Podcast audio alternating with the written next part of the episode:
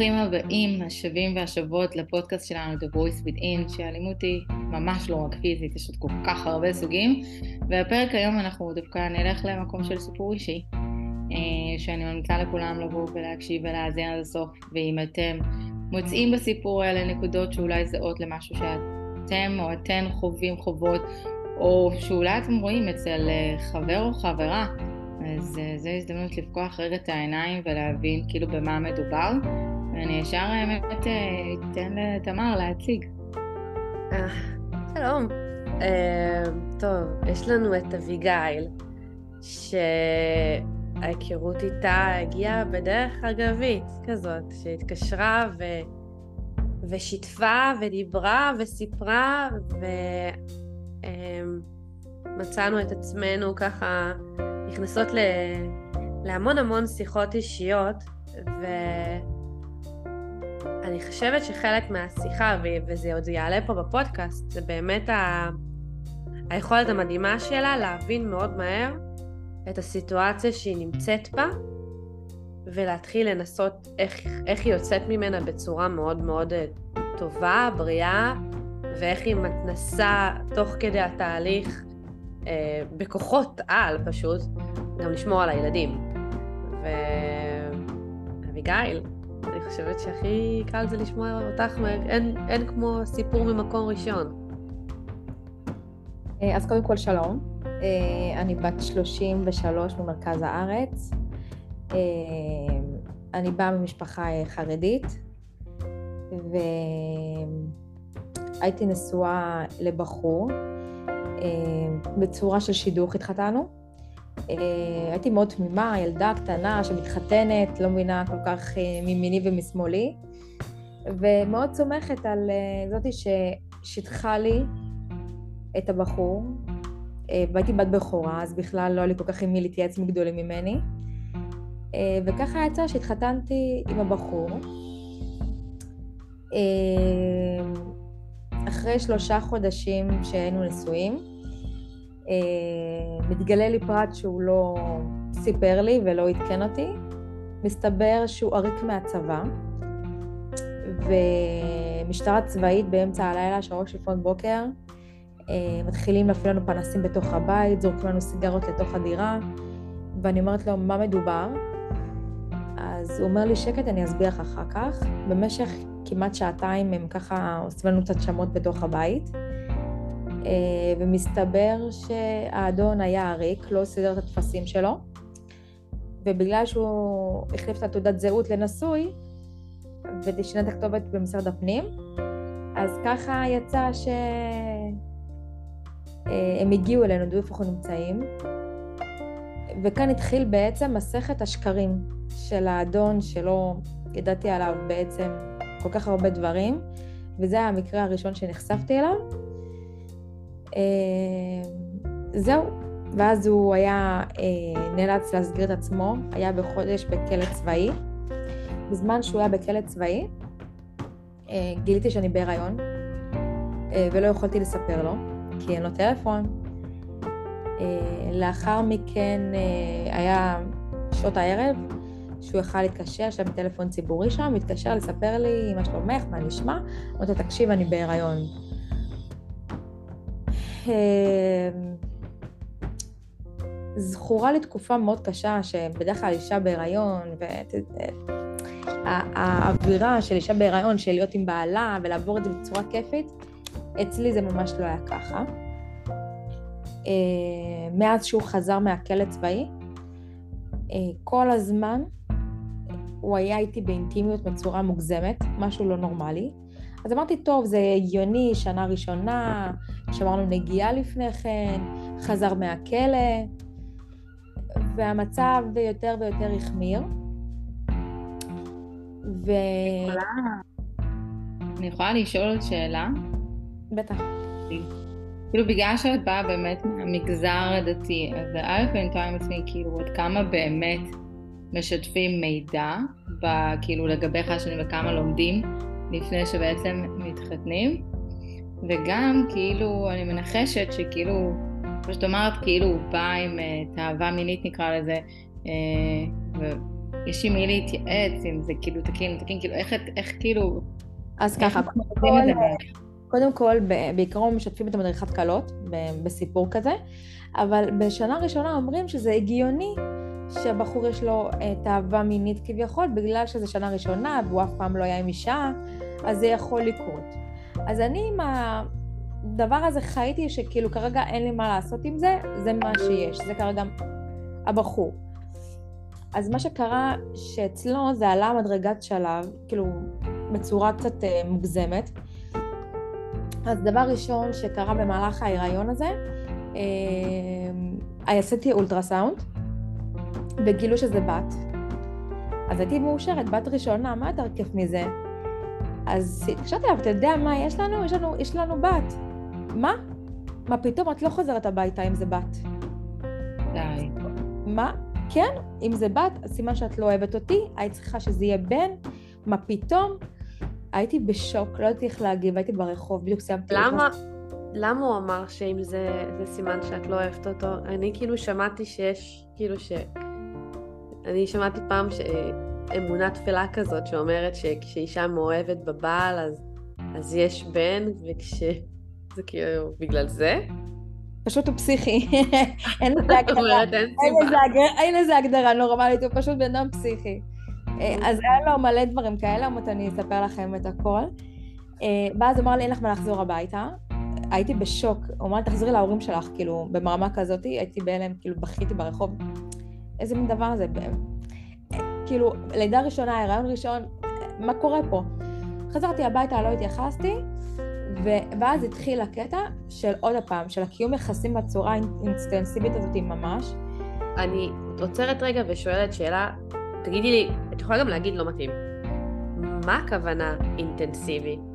כאילו, שאת. זה אומר שזה כל הזמן, כל יום, חייב להיות כל יום, לא משנה יש צום, אין צום, כל הזמן.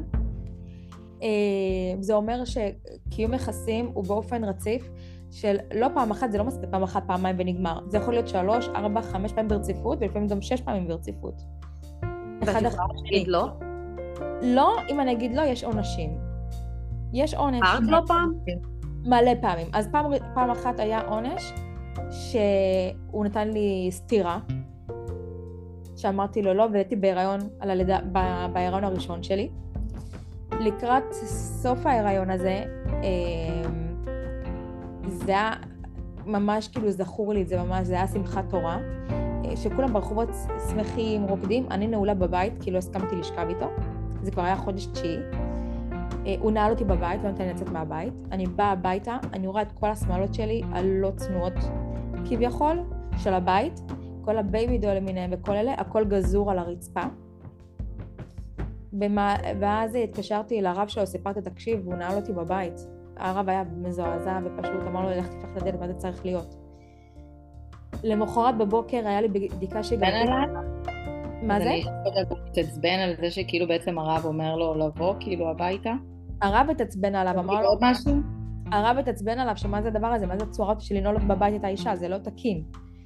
אז הוא בא... אבל כשהוא חוזר הביתה, הוא מוציא עלייך כעס למה הרב אמר לי, או משהו כזה, או כלום? אה, קודם כל היה לו את הקטע של השתיקה הרועמת, השתיקה הכי מפחידה בעולם, ובהמשך הנישואים זה עבר, את מלכלכת את השם שלי אצל רבנים, את אה, עושה לי בושות, אבל נתחיל לפי הסדר כדי שזה יהיה כזה מסודר. אה, הייתי שבוע 41 פלוס 1, יש את הבדיקת הריון שגרתית של מעקב הריון שזה הריון עודף. אני מגיעה לבית חולים, מסתבר שיש האטות בדופק, אני מופנית לניתוח חירום. עכשיו, כל אישה רוצה שבעלה ילווה אותה ללידה, אבל הוא כרגע כועס עליי שלא הסכמתי אה, לשכב איתו, אז בגלל זה הוא לא בא איתי ללדת. הקשבתי לרב שלו, אמרתי, תקשיב, אני בזמן של ניתוח, אני... תגיד לו שאם הוא רוצה שהוא יבוא. אז בוא נגיד שגם אה, חוויה של לידה אה, לא הייתה לי נעימה. אחרי זה השאלה... היית בחדר לידה לבד, או שאימא שלך הייתה שם? ברור שקראתי לאימא שלי, רק לא היה נעים לי להגיד למה הסיפור, למה האדון לא מגיע. אוקיי. אז אבל זהו. אבל כל הזמן הזה של ההיריון, סליחה שאנחנו קוטעות אותך, אה, אבל כל התקופה הזאת שבעצם של ההיריון, שמלווה בעונשים, את לא מדברת עם אף אחד, לא עם אפילו אה, מאמת יועצת כלות או מה שזה לא היה, אה, כאילו, את לא, אין אף אחד לדבר איתו, כאילו, אפילו לא, את הרעב.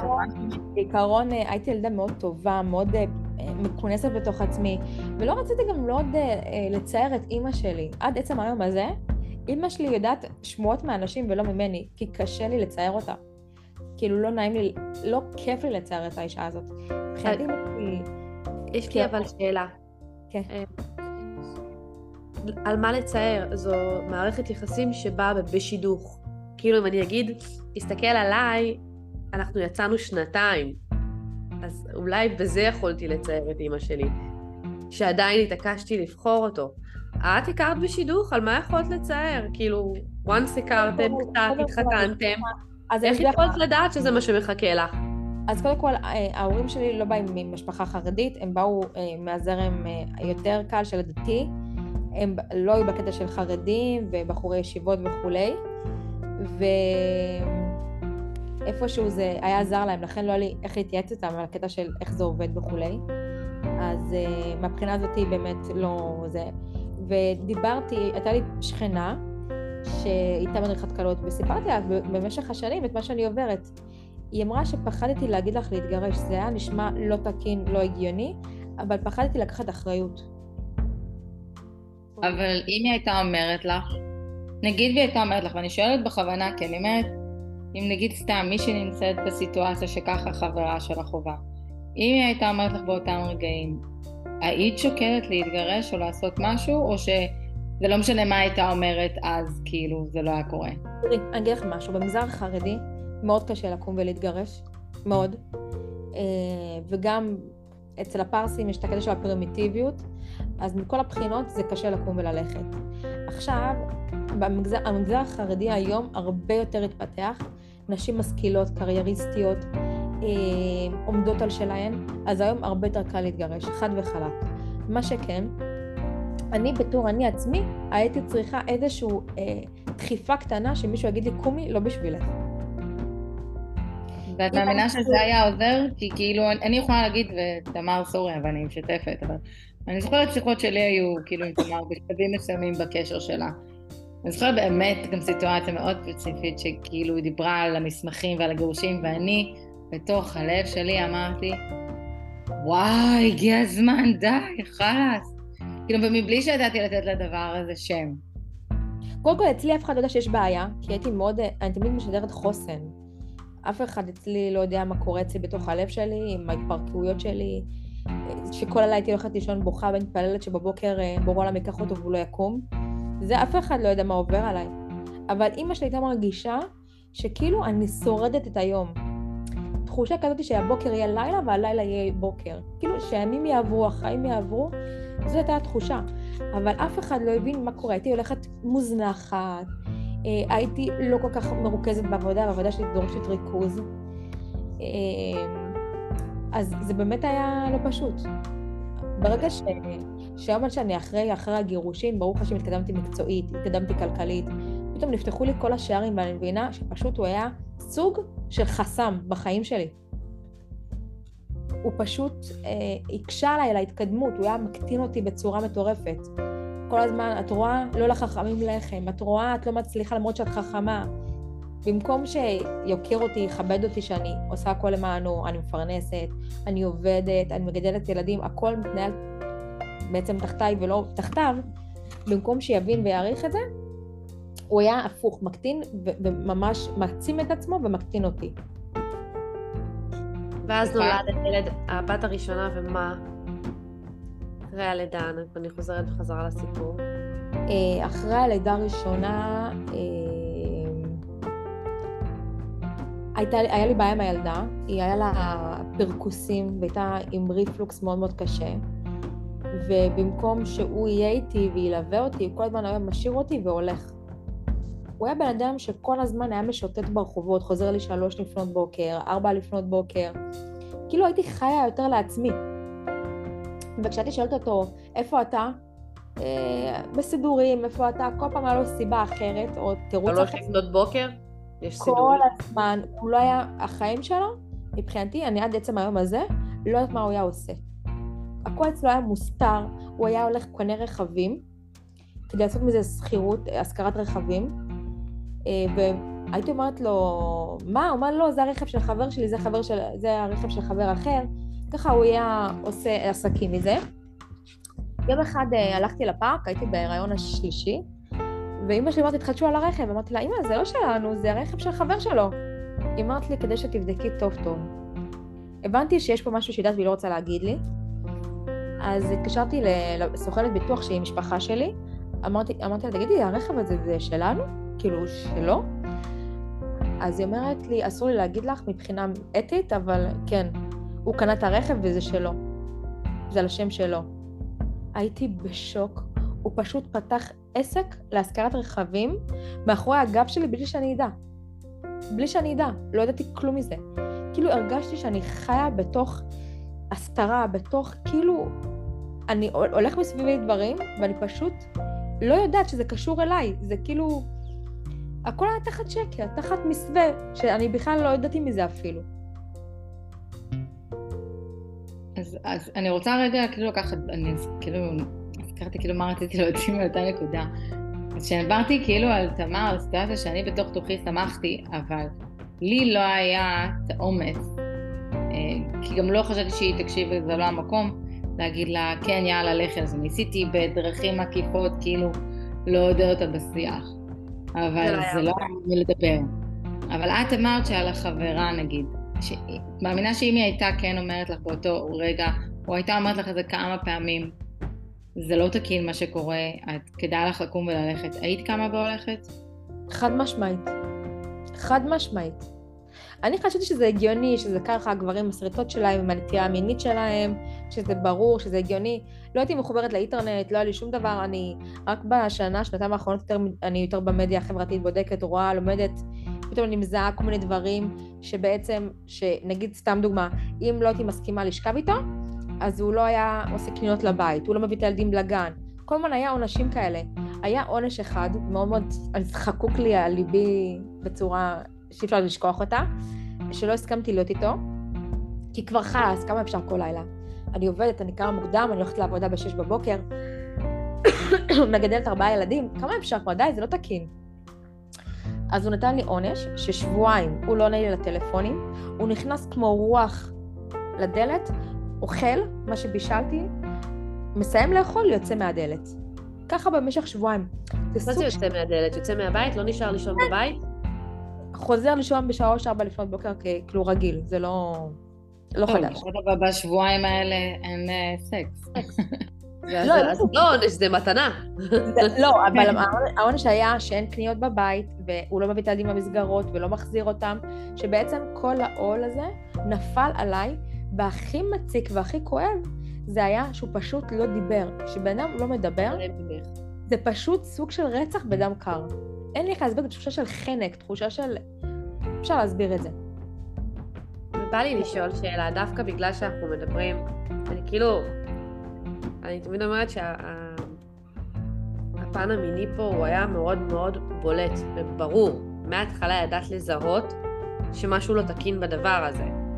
אמ, וכאילו בא לי לשאול, איך הייתה הפעם הראשונה אחרי הלידה?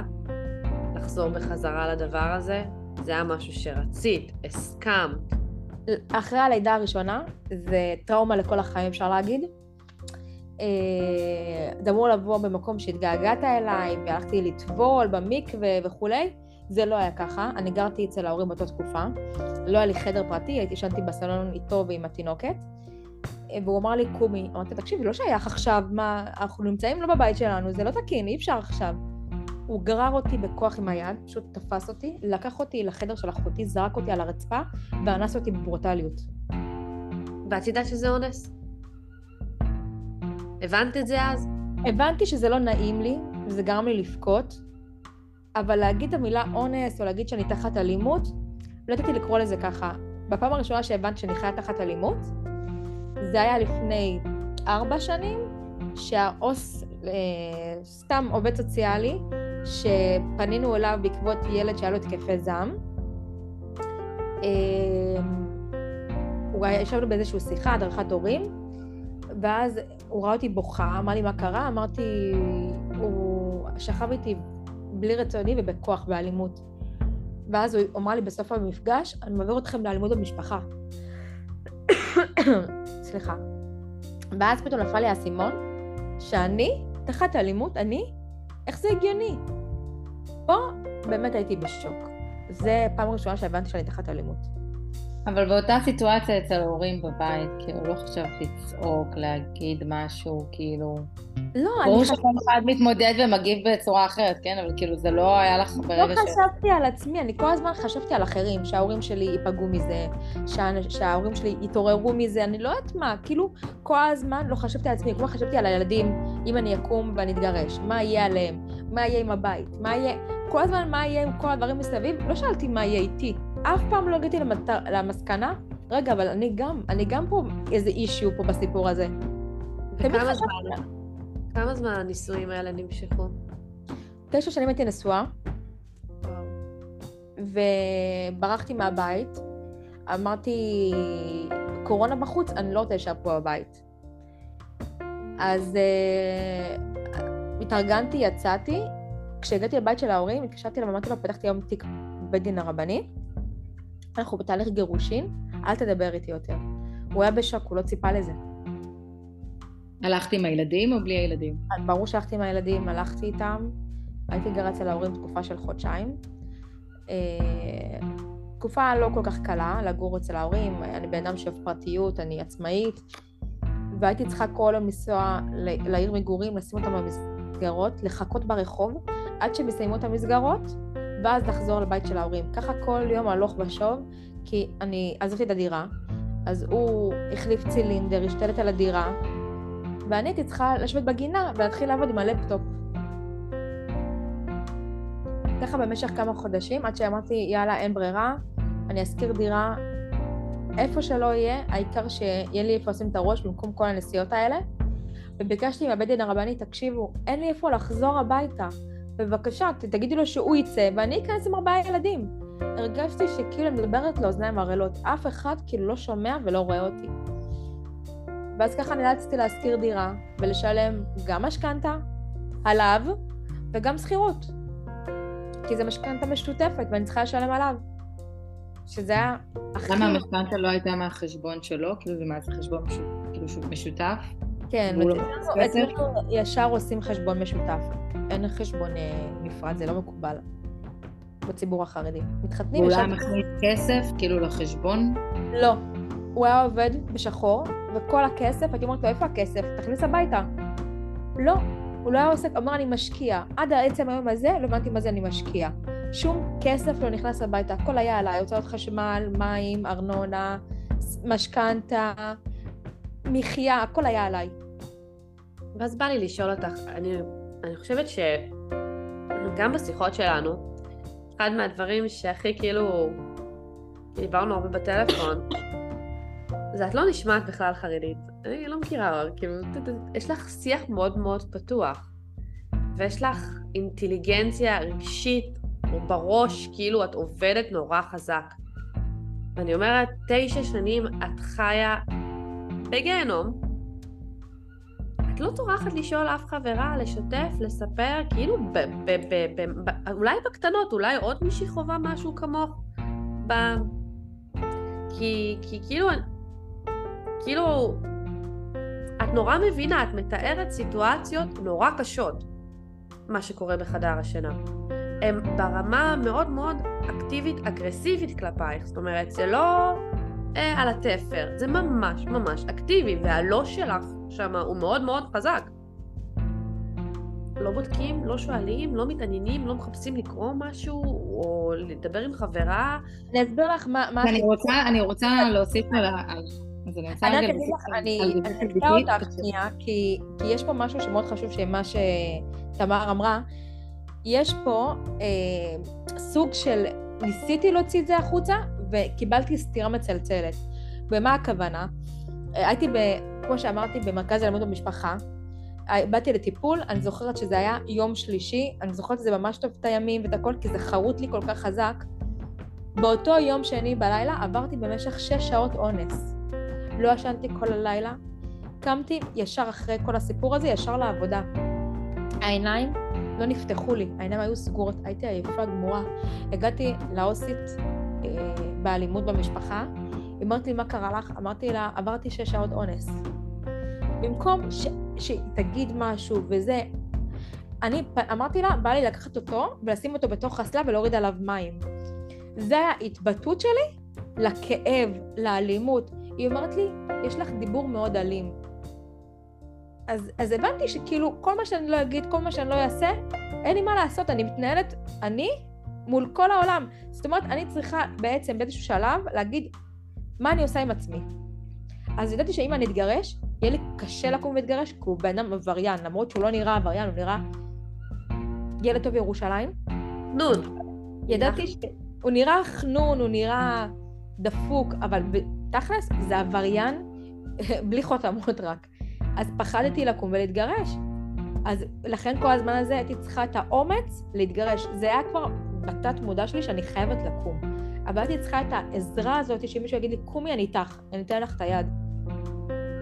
אז אני רוצה כאילו להמשיך בהמשך למה שתמר אמרה על אותה שאלה, כאילו, אבל אני תוהה, כאילו, את באמת, כאילו כשאת מדבר על זה עכשיו, אז אני יכולה להבין שכבר צברת ידע והשכלת על עצמך ולמדת, ואז זה גורם לי לטעות ביני לבין עצמי, אם אולי לא היית מהמגזר החרדי, והיה לך אולי קצת ניסיון לפני כן באיזה מערכות יחסים, אולי כל הדבר הזה יכל היה להימנע, כי כאילו אני שואלת ממקום שאולי דווקא כ...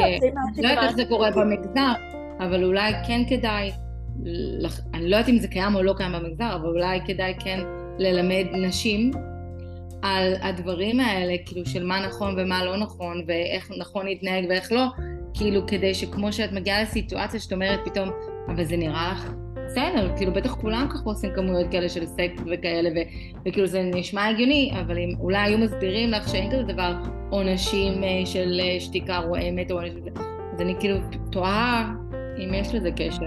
בואי נגיד שהיום אני מדברת הרבה עם מדריכות קלות, ואני אומרת להן, תגידו לקלות שיש דברים לא תקינים, שישימו לב, שיבינו שזה לא תקין. אבל חוץ מכל הקטע של אלימות מינית, היה עוד אלימות, היה אלימות מילולית, היה אלימות כלכלית, אני עברתי גם אלימות פיזית, אמנם לא ברמה של אלימות מינית, אבל נגיד היה מקרים שהוא היה מדבר אליי לא לעניין, נגיד, הייתי אומרת לו, אני רוצה להתגרש ממך, הוא היה אומר לי, עוד לא סיימתי להתעלל בך. זה היה הדיבור שלו. נגיד, עברתי תיאוריה הראשונה, ממש בקלות, אולי עם טעות אחת. אז הוא אמר, כלבה? איך הצלחת? כאילו, לא ראיתי את הפרגון הזה, כל הזמן הוא היה מנסה להקטין אותי. ויגה, יש לי שאלה. כאילו, אם היום היית צריכה לבוא והייתה יושבת לידך בחורה, אישה במגזר, איזה נורות אזהרה היית נותנת לה דווקא בחדר המיטה? אני חושבת שיש בזה אה, משהו מאוד מאוד מטורף. יש הבדל תהומי ומאוד מאוד גדול בין נשים חרדיות שמתחתנות ובעצם חוות את היחסי מין בפעם הראשונה בנישואים, לבין נשים חילוניות שהפרטנר שלהם לרוב, הבן זוג שלהם בנישואים הוא לא יהיה הבן זוג הראשון שהם אה, יהיו איתו, יש להם כבר איזושהי אינדיקציה ועדיין בא לי לשים על זה כותרת נורא גדולה שנישואים היא סוג של הסכמה לקיים יחסי מין, זאת אומרת שני הצדדים באים לתוך המטרה הזאת בידיעה שיחסי מין הם חלק מהקשר הזוגי. ושם זה ה... אבל תבין שבהתחלה הזוג מנסה להכיר אחד את השני, לא יודע כלום, הם באים בוסר לסיפור הזה, כי זה לא שהם ניסו לפני כן, אז החוויה היא מאוד ראשונית, אני זוכרת שאז אה, מדברים אחד עם השני, שואלים, זה בסדר, זה... יש פה את ה... את ה... את ה... התחשבות, את השאלה, אני מדברת עם האחיות שלי כל הזמן, היא אומרת, הוא שאל, זה בסדר, אני יכול להמשיך, אני יכול להיכנס עוד יותר, הוא כאילו היה מדבר איתה, אצלי לא היה דבר כזה, ישר הוא נכנס, קרא לי את הצורה, שבועיים לא יכולתי לשבת על הכיסא, שבועיים לא יכולתי ללכת על הרגליים, היה לי קשה ללכת. אני מתחילה להבין את כל, ה, את כל ההבדל הזה. כאילו, זה, כאילו היום אני מבינה, ברגע שיש את הדו-שיח של ה... זה בסדר, זה נעים, זה נוח, זה טוב, זה מתאים לך, אז זה אחרת מאשר שבן אדם עושה מה בא לו ככל עולה על רוחו. את חושבת שיש שינוי בתחום הזה, כאילו מבחינת נגיד הדרכת כלה, ושכן התחילו את הדרכת השתנתה היום ממש. קודם כל, כל ההדרכה השתנתה היום. הסגנון שונה לגמרי. אמ, קודם כל מתחילים לדבר איתם כבר מההתחלה על הקטע של האינטימיות. פעם זה היה קודם הלכות ואז אינטימי. עכשיו פה כל אינטימיות ואז הלכות. קודם כל להכין את הבחורה לקראת מה היא הולכת. כי הבחורות, יש כאלה שבכלל לא יודעות כלום מהחיים שלהם. אז מתחילים איתם... אה, את יודעת, זה נראה לי קצת מאוד, כאילו כשאני חושבת על זה, כי בדת בעצם נורא... עזבי שנשים, אנחנו חוות המון על המיניות שלנו, תצניעי את עצמך, אבל בדת יש ממש כאילו דרישה להיות צנועה, ודרישה בעצם לכנס את המיניות שלך, וזה נראה לי פתאום חוויה כזאת של...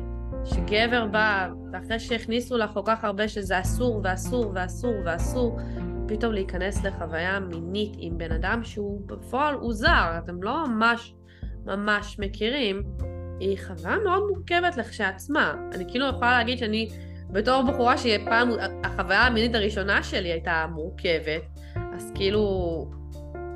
זה נכון, זה ממש בהתחלה היה מלחיץ, וכל הכלות כוססות ציפורניים בחתונה, מפחדות, רועדות, יש כל אחת עם ההכנה שלה. אבל לכן ההדרכת קהלות בשנים האחרונות נעשית בצורה שונה לחלוטין.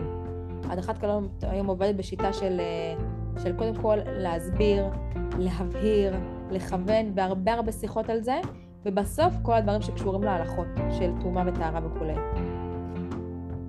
אני חושבת, אז, אז אני רוצה רגע לקחת למקום שבו החלטת. מה היה הטריגר באותו יום? של זה, כאילו זה רק הקורונה, או שהיה איזה טריגר נוסף שממנו כאילו החלטת, די, אני קמה והולכת עם הילדים? הטריגר בכלל לא היה אה, קשור לקורונה, אין קשר בכלל. הטריגר היה... אה, הוא היה קצת אלים גם כלפי הילדים. זה היה שבת שהוא התעלל בילד, הוא זרק אותו מהבית ונעל אותו מחוץ לדלת. ואז... בן כמה הילד היה באותו רגע? שבע, שבע, משהו כזה, לא, לא שבע, אפילו שש, חמש, משהו כזה. נעל אותו מחוץ לדלת. אז אני הכנסתי אותו הביתה, ונאלצתי להגן עליו בצורה כזאת, כאילו הידיים שלי היו פרוסות בצדדים, אתה לא נוגע בילד. אחרי זה, התחל, ואז אותו, אותו מוצאי שבת, הוא אמר, אני הולך ללמוד ב-12 בלילה, ואז אמר, אני תולה מודעות על העסק שלי. היה לו אז עסק למכירת בגדים, מהרכבים עבר לבגדים. ואמרתי, הפעם אני רוצה לשמוע מתי הוא חוזר הביתה. הפעם אני לא הולכת לישון, אני רוצה, תמיד הוא מרדים אותי והוא הולך. הפעם אני רוצה לראות מה קורה. הייתי ערה, רק בשבע בבוקר הוא חזר הביתה. פה זה כבר לא התאים לי, אמרתי, גם בעל הוא לא. לא עוזר לי, לא עושה כלום למעני, שום דבר אין לי בו תועלת. מה אני צריכה אותו על הראש שלי? באותו יום אמרתי, אני סיימתי איתו. זו הייתה הפעם הראשונה שהוא כאילו בא להרים ככה יד על הילד, או כאילו איזו התנהגות ככה כלפי הילדים? לא, לא, זה, זה כבר פה, הוא כבר העלה שלב, זה פה כבר היה מוגזם. זה היה זה, בתוספת לזה שהוא גם לא הגיע הביתה, פתאום התחיל פה לי כל האסימונים, פתאום הבנתי שלמה אני בכלל נשארת. במערכת זוגית הזאת. ואיך ההורים שלך קיבלו את זה שבאת הביתה? הלם. אני דיברתי עם איזשהו רב, אמרתי לו כך וככה סיפור, סיפרתי, להם, סיפרתי בתור רב את כל החיים שלי מאלף עד תף, ואז הוא אמר לי, תקשיבי, אני לוקח בחשבון ש-90, נניח, 99% שלך זה הגזמה, זה לא נכון וזה. על אחוז אחד ממה שאמרת, נשים מתגרשות, אז קל וחומר על כל מה שאת מספרת לי כרגע. הוא אמר לי, מה את מחפשת? קום מתגרשי, עכשיו. הוא נתן לי את הפלומבה, הוא דיבר עם ההורים שלי, אז הרגשתי שבאמת אה, הגיע הזמן לעשות מעשה. ואם רב היה אומר רק משהו אחר, כאילו ללא, מה היית עושה? היו רבנים שבכל הדרך אמרו, אל תדאגי, נעזור, נטפל, נדבר איתו, די, זהו. אבל ברגע שמישהו כבר אמר לי, פעם אחד אמר לי לא, מבחינתי זהו. כאילו חיכיתי ללא הזה הרבה שנים. ואני מנסה, אני מנסה, כאילו, אנחנו שומעות פה תשע שנים. אלימות מינית, לילה לילה. שתיקות רועמות, קללות. המון המון כוחות נפשיים, ארבעה ילדים בדרך. איפה הטוב קורה? איפה יש משהו טוב בנישואים האלה? לא, יש בכלל בתם... משהו טוב? כאילו, לא. בא לי לשאול? כלום. אני זוכרת שכל חגים יש הלכה שאומרת שהבעל צריך להביא לאשתו בחגים מתנה. כל חג אני רואה את החיות שלי עם תכשיטים, שמאלות חדשות, ואני הייתי בוכה בשולחן חג, כי הוא לא הביא לי כלום. לא היה מתנות, לא היה בתי מלון, לא היה מסעדות, שום דבר, הוא פשוט ראה כל הזמן את עצמו. כל הזמן את עצמו, הוא לא ראה אותי, הוא לא ראה שיש פה בן אדם מולו. אני זוכרת שגם הייתי אומרת לו, אתה לא אוהב אותי, אתה אוהב את הגוף שלי. חשבת פעם אה, להצמיד לו חוקר, לראות איפה הוא מטייל בלילות? זה לא משהו שעלה לך בראש? כאילו, לא דאגת שהוא הולך אולי עם נשים אחרות? ש... הייתי, הייתי כל כך תמימה, היום אני נחשפתי לעולם, היום אני משהו אחר לחלוטין, אני אה, הת- התהפכתי בכל כך הרבה מישורים. אה, הקטע של החוקר, עשיתי את זה רק אחרי זה, כדי להצהיר על ההכנסות שלו בשביל שהוא ישלם מזונות. אבל על כל השאר הדברים זה כבר לא עניין אותי. פשוט אמרתי, אני גם ככה לא רוצה להיות איתו, זה לא מעניין אותי מה הוא עושה. רציתי, אמא שלי תמיד אמרה לי, שימי מצלמות בתוך הבית, שיראו את ההתעללות כלפייך, כלפי הילדים. אמרתי לה, אמא, עזבי. זה כאילו כל הזמן היה את הקטע של ה... של מה זה ייתן לי, ולמה אני אסבך אותו, שהוא נעל אותי בבית ולא נותן לי ללכת מחוץ לבית. הרגשתי כאילו מישהו חונק אותי, ופשוט לא רציתי לסבך אותו במשטרה. כאילו, זה לא שייך להתלונן בן אדם במשטרה. אבל זה מדהים לך גם בסיטואציה הזאת הקשה. את ראית אותו יותר מאשר ראית את עצמך בהרבה מהחלקים. כל כי גם הזמן, אמרת הזמן, לא רציתי לסבך אותו. בלי להעליב, חמוד, סיבכת את עצמך לבד. מה שנקרא, הזמן. בתוצאות ומגיע לך. כל הזמן אמרתי לך, לא ראיתי את עצמי, ראיתי את האחרים. אף פעם לא ראיתי את עצמי. כל עוד שהייתי נשואה, תמיד הילדים היו בראש, הבעל היה בראש, המשפחה הייתה בראש. אני, מבחינתי הייתי כאילו כלום אפס, שטיח. שטיח יש לנו... והיום את מרגישה אה, שאת גם? היום, ברוך השם, אני במקום הרבה הרבה יותר חזק, הרבה יותר טוב. אה, היום יש לי כוח לחזק בנות אחרות. אה, אני נותנת הרבה כוח לנשים, כל מי שרוצה להתגרש עובר דרכי, אז יש לי מלא סיפורים, אני כבר מיני עורכת דין עם כל החוקים שלמדתי במהלך הזמן הזה. למדתי על מה לוותר, מה לא לוותר, בדרך הקשה אמנם, אבל עזרתי לכל כך הרבה בנות אה, להבין מה חשוב ומה פחות חשוב אה, בכל הנושא הזה של גירושין. אז אה, למרות שאיפשהו עדיין אני חיה תחת אלימות, כי הבן אדם עדיין אה, מציק לי, למרות שהוא התחתן. אה, אני מוכרת בפורום מיכל סלע, יש לי מצלמות אבטחה בבית, יש לי לחצן מצוקה, אה, והבן אדם עדיין אה, אה, עושה מה שבא לו בחסות המדינה, כי העונשים על גברים אלימים לא מספיק מרתיעים אותם. אה, זה בעיה. דוגמה למה הוא עושה נגיד היום שכאילו מטריד? אה, הדוגמה הכי פשוטה, היה לי טיפול רפואי באסותא עם הילדה שלי. אה, טיפול שיניים בהרדמה מלאה, קיבלתי איזה אישור, והוא לא הסכים, כי הוא קמצן, הוא לא מוכן לשלם את הכסף הזה. אז פניתי לבית הדין, ביקשתי אישור, נתנו לי אישור כמובן, הכל טובת הילד. באותו היום, זה היה היום של המשמורת שלו, זה היה התור היחיד שנתנו לי, וגם זה חיכיתי חצי שנה. אז אה, הייתי עוד בצום, אני זוכרת את זה ממש טוב, הייתי עוד בצום, ממש קשה, והכל לטובת הילדים.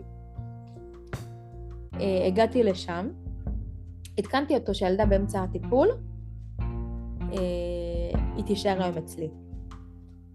הוא שמע את זה, פשוט כל כך רע, כל כך זריז להרע. הוא תוך שנייה הגיע למקום והתחיל לצעוק עליי ובא אל להרביץ לי, ומזלי שבדיוק עובדות סוציאליות סיימו את, ה... את המפגש, את הכנס שהיה להם באותו רגע, הם ראו את זה והזעיקו משטרה. אבל מה השוטרים אמרו? כל עוד שלא היה פיזית מכות, אין לנו מה לעשות עם זה. אבל פה אומרים לך שהוא בא בצורה מאיימת, להרביץ. מה יותר מזה? יש מסמך מה- מהאוסית שראתה את זה. לא, זה לא מספיק.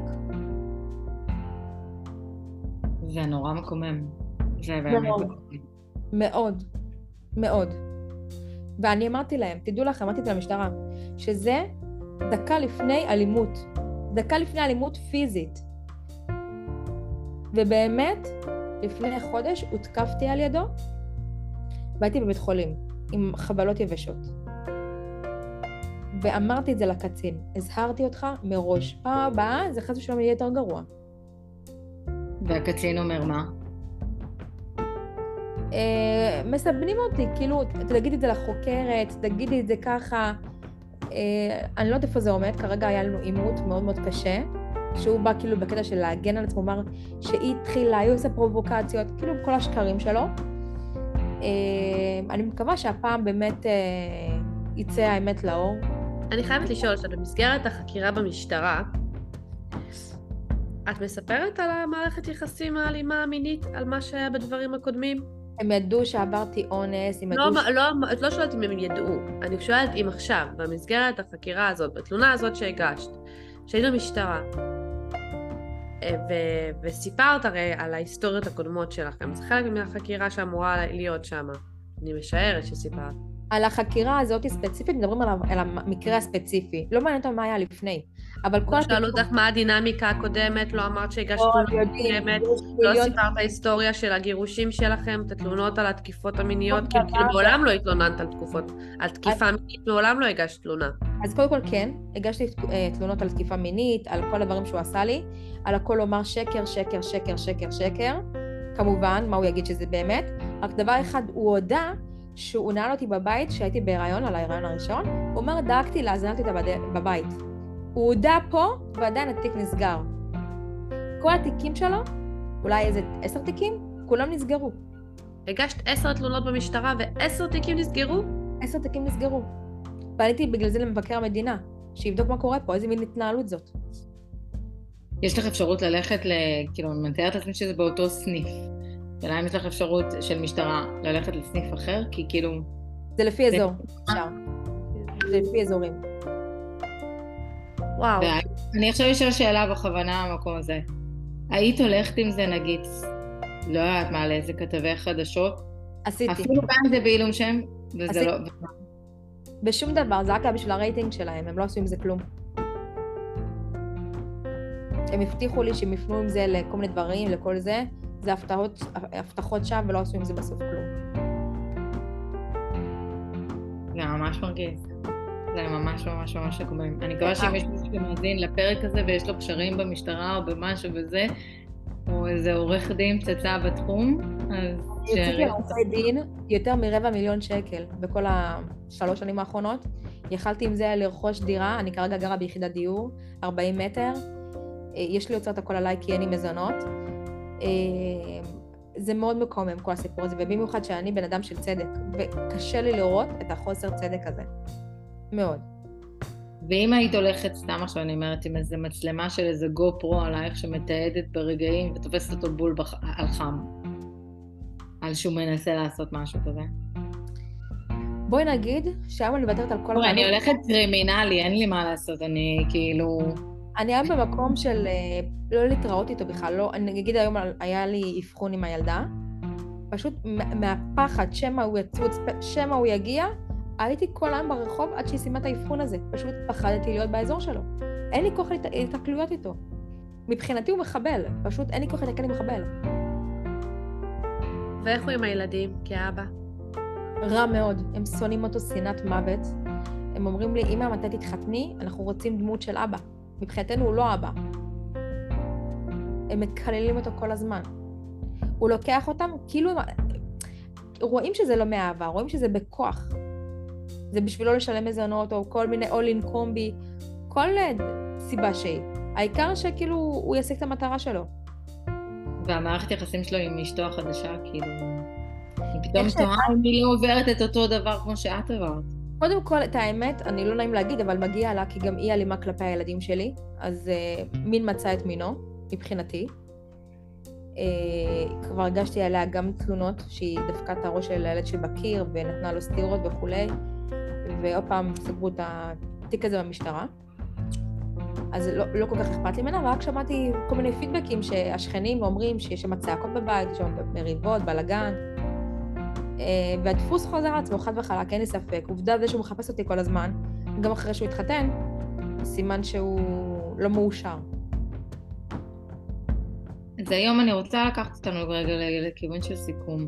כאילו, מה היית אומרת למישהי, אה, לא משנה כאילו אם מהמגזר או לא מהמגזר, ככה, איזה נורות אדומות היית אומרת לה לשים לב ולקבל את האומץ, ולא לחכות שחברה תגיד, או שהרב יגיד, או שהאימא תגיד, שלמה, אלא פשוט לקום וללכת. יש לי טיפ ששווה מיליונים. קודם כל, באמת, דבר ראשון שאני אומרת לכולם, לפני שהם מתחתנים, תבדקו מי המשפחה שאתם נכנסים אליה. איך שאבא ואימא שלו מתנהגים בבית, ההתנהגות שלהם, ההתנהלות שלהם, הילד הוא החקיין. זה מה שהוא מביא אליו הביתה. אם הילד עבר אלימות בבית שלו, בין ההורים היה אלימות, או היה חוסר שלום בית, או כל אחד יקרא לזה איך שהוא רוצה, את זה הילד הביא הביתה. חד וחלק. יש אנשים חרדים שעושים בדיקות כל כך מעמיקות על המשפחה, הולכים, שומעים מהשכנים, בודקים. אני מאוד אוהבת את השיטה הזאת של לבדוק מה הולך בבית, ואם הייתי עושה את זה, ברור שלא הייתי נכנסת, כי גם שם היה אלימות. קודם כל, זה דבר ראשון. לבדוק מי המשפחה שאתה נכנס אליה, כי התפוח לא נופל בכלל רחוק מהעץ, הוא ממש אותו דבר באותו דמות. אז זה דבר ראשון. דבר שני, לגבי אה, נורות אזהרה, קודם כל ללכת עם, ה, עם, עם האינטואיציה. אנחנו נשים שם את החוש השישי, שזה בעצם האינטואיציה שלנו, והיא מאוד מאוד עובדת אצלנו חזק. אז באמת, כשקורה דבר כזה, ללכת עם האינטואיציה, לא להגיד מי אמר, מה אמר, ההוא אמר לא, תנסי, חבל, זה לא מעניין. אם לא טוב לך, קומי לכי. את יודעת מה את חושבת, את מבינה, את חכמה. זה משהו שיש את זה לנשים ואין את זה אה, לגברים. אז כן, זו החוכמה שלנו. אה, דבר שני... לך לא היו רגעים, אם את אומרת את זה כבר, סליחה שאני קוטעת. את מדברת על אינטואיציה ועל החוש השישי. איפה הוא היה במקרה שלך? הוא עבד כל הזמן, רק אצלי זה היה הקטע של הדחף. הייתי צריכה שמישהו ידחוף אותי, יגיד לי, אני אגבה אותך, אני אהיה הגב שלך, אל תדאגי, את לא לבד בסיפור הזה. זאת אומרת שיכולת למזער את כל התשע שנים האלה לכמעט כלום רק היה לך את הפוש. חד וחלק. חד וחלק. אז א', למי שמאזין מאזינה, כאילו, ויש לכם חבר, אז אל תתביישו לתת את הפוש הזה. או שהבן אדם יבחר לא לראות ולא לעשות כלום, או שזה בדיוק הפוש שהוא צריך. חד וחלק. אם בן אדם, אתם רואים אותו במצב לא תקין, יש לי חברה שבעלה היה על סמים, אה, והוא היה אונס אותה ועושה לה דברים מטורפים, כי הוא היה ממש מכור. היא עבדה בתור אחות בבית חולים, ואחת מהאחיות שמה אמרה לה מה קרה, למה נראית ככה? אז היא סיפרה לה. באותו רגע היא דיווחה ל... לרווחה. היא פשוט הצילה לה את החיים ואת המשפחה שלה. כמובן התייעצה איתה וכולי, אבל כן, היא דיווחה.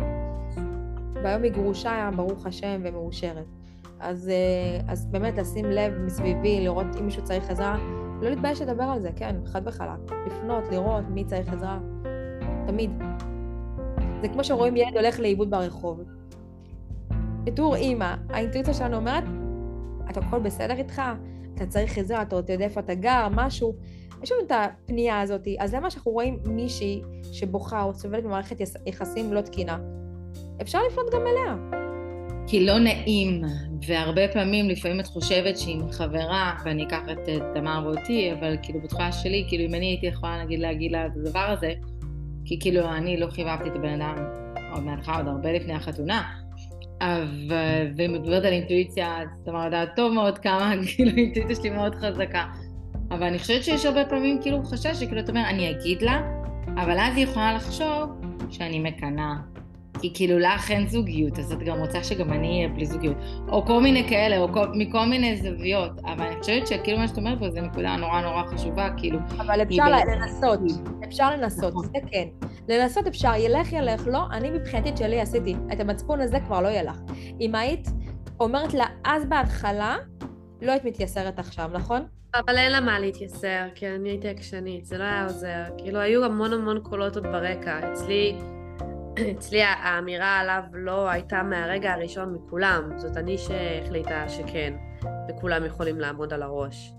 אמ, אבל אם היא הייתה... לפחות אם הייתה מנסה, היא לא הייתה מרגישה את הנקיפות מצפון הזה. כאילו, לפחות היא אמרה... היא ניסתה המון המון פעמים, זה לא, גם העדינות שלה... הנה נקיפות מצפון, אני מאמינה, פישלת את זה. היא שמחה שזה העונש שלי. סתם לא. שמחה שזה העונש שלך, אבל אני מאוד מאמינה שמי שבישל את הטסטה, יש שתי אפשרויות, או לזרוק אותה ולהכין משהו חדש, או לאכול אותה. והרוב אוכלים את הדסה שהם בישלו, הם לא יודעים, כאילו, יש הרבה אגו. של... אה, אבל כאילו... בואי נגיד, סתם בשביל שאר המאזינים, שתמיד שווה לנסות. לא משנה מה, לנסות. גם אם ילך, לא ילך, יקשיבו, לא יקשיבו, לפחות את שלנו עשינו. להגיד, להתריע. אני גם חושבת, אם אני ככה אתחבר לדברים שלך, אני חושבת שברגע ש... גם אם, גם אם אמרת או לא אמרת מה שאת חושבת, בוא נגיד אם אמרת ואותו בן אדם לא הגיב, הוא יזכור את זה בראש. אני תמיד אומרת את זה, אני זכרתי תמיד, ידעתי בסוף למי לפנות. כשרציתי לצאת, ידעתי איפה להשמיע את הדברים שיעירו את הנורות אזהרה.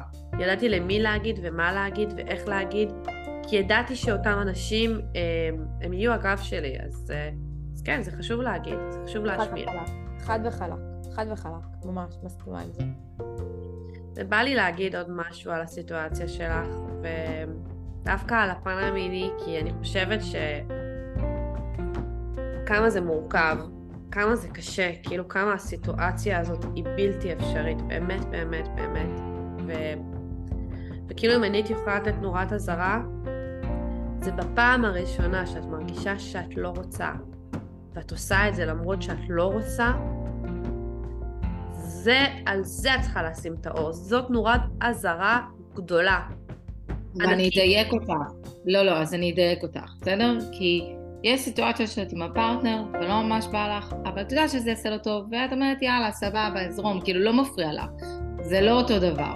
לבין סיטואציה שלא בא לך, אבל הצד השני מתעקש, מתעקש בצורה של את לא יכולה כבר להגיד לו, או שאת יודעת שיש אה, מה שנקרא, כמו שאת אמרת אביגיל, כאילו את יודעת שזה בא מלווה בעונש אחר כך, בין אם זה ריבים שיהיו אחר כך בבית, או בין אם זה השתיקה הרועמת, או בין אם זה סתירה, או בין אם לא יודעת מה, אז, אז זה, זה המקום שצריכה להידלק הנורה.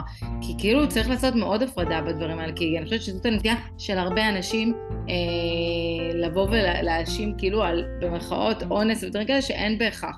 כי אני יודעת מסיטואציות שלי שהיו במקרים שלא ממש רציתי, אבל לא אמרתי לא כי לא הפריע לי, כי כאילו ידעתי שזה עושה טוב לבן אדם השני ויאללה, באותו רגע זרמתי. אבל אם הייתי אומרת שלא בא לי והיה מכריח אותי בצורה כזו או אחרת, אז זה צריך לחדד את זה, כי זה באמת נורא נורא חשוב. אה, באמת. אני עוד יותר אדייק אותך, זה בדיוק הפס הזה של ה... אם יש על זה סנקציה, כשאת יודעת שזה מלווה בסנקציה של שתיקות, של מריבות, של חוסר קבלה, כי בסוף לכל אחת מאיתנו יש את הזכות על הגוף שלנו. אמ, ואם אנחנו לא נדע לך, שהבן אדם שעומד מולנו, ואני חושבת שאביגיל תיארה את זה בצורה מדהימה, הוא לא ידע לכבד אותה כבן אדם, כפרסונה, בשום צורה במסגרת היחסים הזוגיים. בשום צורה, לא אף דווקא רק במיטה, זה תפס ביטוי מאוד מאוד גדול שמה, אבל זה בא לידי ביטוי בכל דבר אחר קטן. ו... ואם לא, זה נורא קטנה ועוד נורא ועוד נורא, אמ, שכן צריך לשים עליהם דגש מאוד מאוד גדול, מאוד מאוד גדול.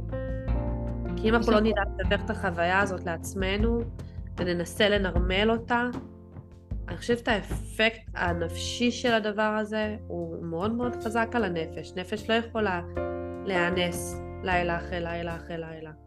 ואני חושבת שאת בחורה מדהימה וחזקה, ויגאל כאילו, את יושבת פה ואת מחייכת ואת צוחקת ו... ואת נלחמת על, ה... על, ה... על החיים, וזה... וכאילו בא לי רגע שהיא תספר שזה לא כזה פשוט, כי, כי זה בא עם אפקט על אחר כך. על פחד מדברים. סתם שתדעי שכל מה שהולך במלחמה עכשיו בחוץ, ושמספרים שאנשים עברו אונס ובזזו להם וכל אלה, זה הקפיץ לי המון טריגרים של אה, נאנסתי, גם אני, גם אותי גנבו, בזזו, כל הדברים שלי עדיין אצלו, כל הרהיטים שלי, מוצרי חשמל שלי, הכל עדיין אצלו. אז הקפיץ לי, מעלים עליי עכשיו טריגרים לאחרונה, ואני מטפלת בזה כרגע במצב של אה, אה, במישהי שעושה כאילו פוסט טראומה, מתמחה בזה. והיא באמת מדהימה ועוזרת לי לצאת מזה, אבל ברור שזה לא פשוט וזה מלווה לאורך כל הדרך, ואני מטפלת בזה, זה, אני, לא, אני לא מוכנה להזניח את זה ולשים את זה במגירה. אני לקחתי לעצמי כרגע את הטיפול בזה, כי אני חושבת שזה ממש חשוב, כדי שיהיה לי את הפניות לזוגיות חדשה. מדהים. יש לך משהו... ברור שתהיה. יש לך ככה איזה משהו אחרון להגיד לסיום? ש... אולי פספסת או מסר שחשוב לך להעביר? אני יכולה להגיד רק דבר אחד שאני אומרת את זה עכשיו בדיעבד, שכל מה שעברתי זה הביא אותי למי שאני. לא, שלא יהיה רגשי, אה, אה, שלא יהיה אשמה, רגשות אשמה, ולא להגיד למה ולמה עשיתי ככה ולמה הייתי שם. ו...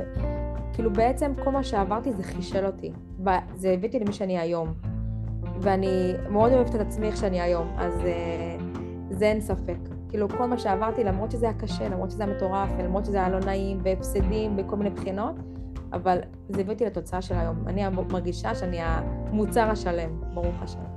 קודם כל לא הפסדת, כי תראי איך הרווחת את עצמך ובגדול, והרווחת גרסה חדשה ומשודרגת, וזה חטא חטא לך, ואני באמת רוצה להגיד תודה רבה רבה רבה, כאילו, גם על הפתיחות לבוא ולדבר, וגם על האומץ לבוא ולדבר, ובכלל, כאילו לדבר על נושא שזה לא משנה אם את חילונית או דתייה, לדבר על חוויה של תחושת, כאילו של, כאילו לחוות בעצם אונס בנישואים, וכאלה בכלל, זה לא משהו שקל לאנשים לא לדבר ולא לשמוע, וכמו שאמרת, כאילו כל מה שקורה עכשיו כאילו בארץ, אה, זה גורם לחשוב הרבה, וזה מפחיד וזה מלחיץ, וזה משהו שלא נעים לנו לאוזן לשמוע, אז אני חושבת שאת מדהימה, כאילו, קודם כל, על כל מה שעברת ואיפה שאת היום ועל העשייה שלך, ואני רואה את החיוך אצלך שהוא לא רק על השפתיים, אני רואה אותו בעיניים, שזה כאילו היופי, שזה לא כאילו אני מחייכת עליכם, טוב יאללה, כאילו בואו נסיים את הפודקאסט וזהו,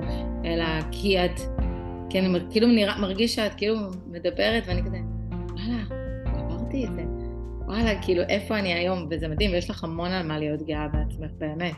תודה רבה שהזמנתם אותי, אני מקווה שזה יעזור לעוד בנות, וזו המטרה הכי, הכי חשובה שלי כרגע. הלוואי, זאת באמת המטרה שלנו, ואני גם מזמינה את כולם, ל... יש לנו קבוצה גם בפייסבוק של uh, The Voice Within, אלימות היא לא רק פיזית, אז מי שרוצה לבוא ולשתף שם טיפים, uh, לספר את הסיפור שלו או שלה, אפשר גם באופן אנונימי. אני חושבת שזה נורא חשוב, גם במיוחד בתקופה כזאת של uh, זה שיש מלחמה בחוץ עושה עוד יותר טריגרים לפעמים בבית, וכאילו אלימות גואה בדרכים כאלה ואחרות. אז ההזדמנות לבוא ולדבר וכאילו לזכור שאנחנו לא לבד בדבר הזה ושיש פה הרבה מסביב שרוצים רק להושיט את היד, אם רק תושיטו אותה בטיפה. רוצה להגיד משהו אחרון, תמר? לא, האמת היא שסיכמתם את זה ואני רק... אה, וואי, אביגיל, תודה רבה. באמת, באמת, אין לי...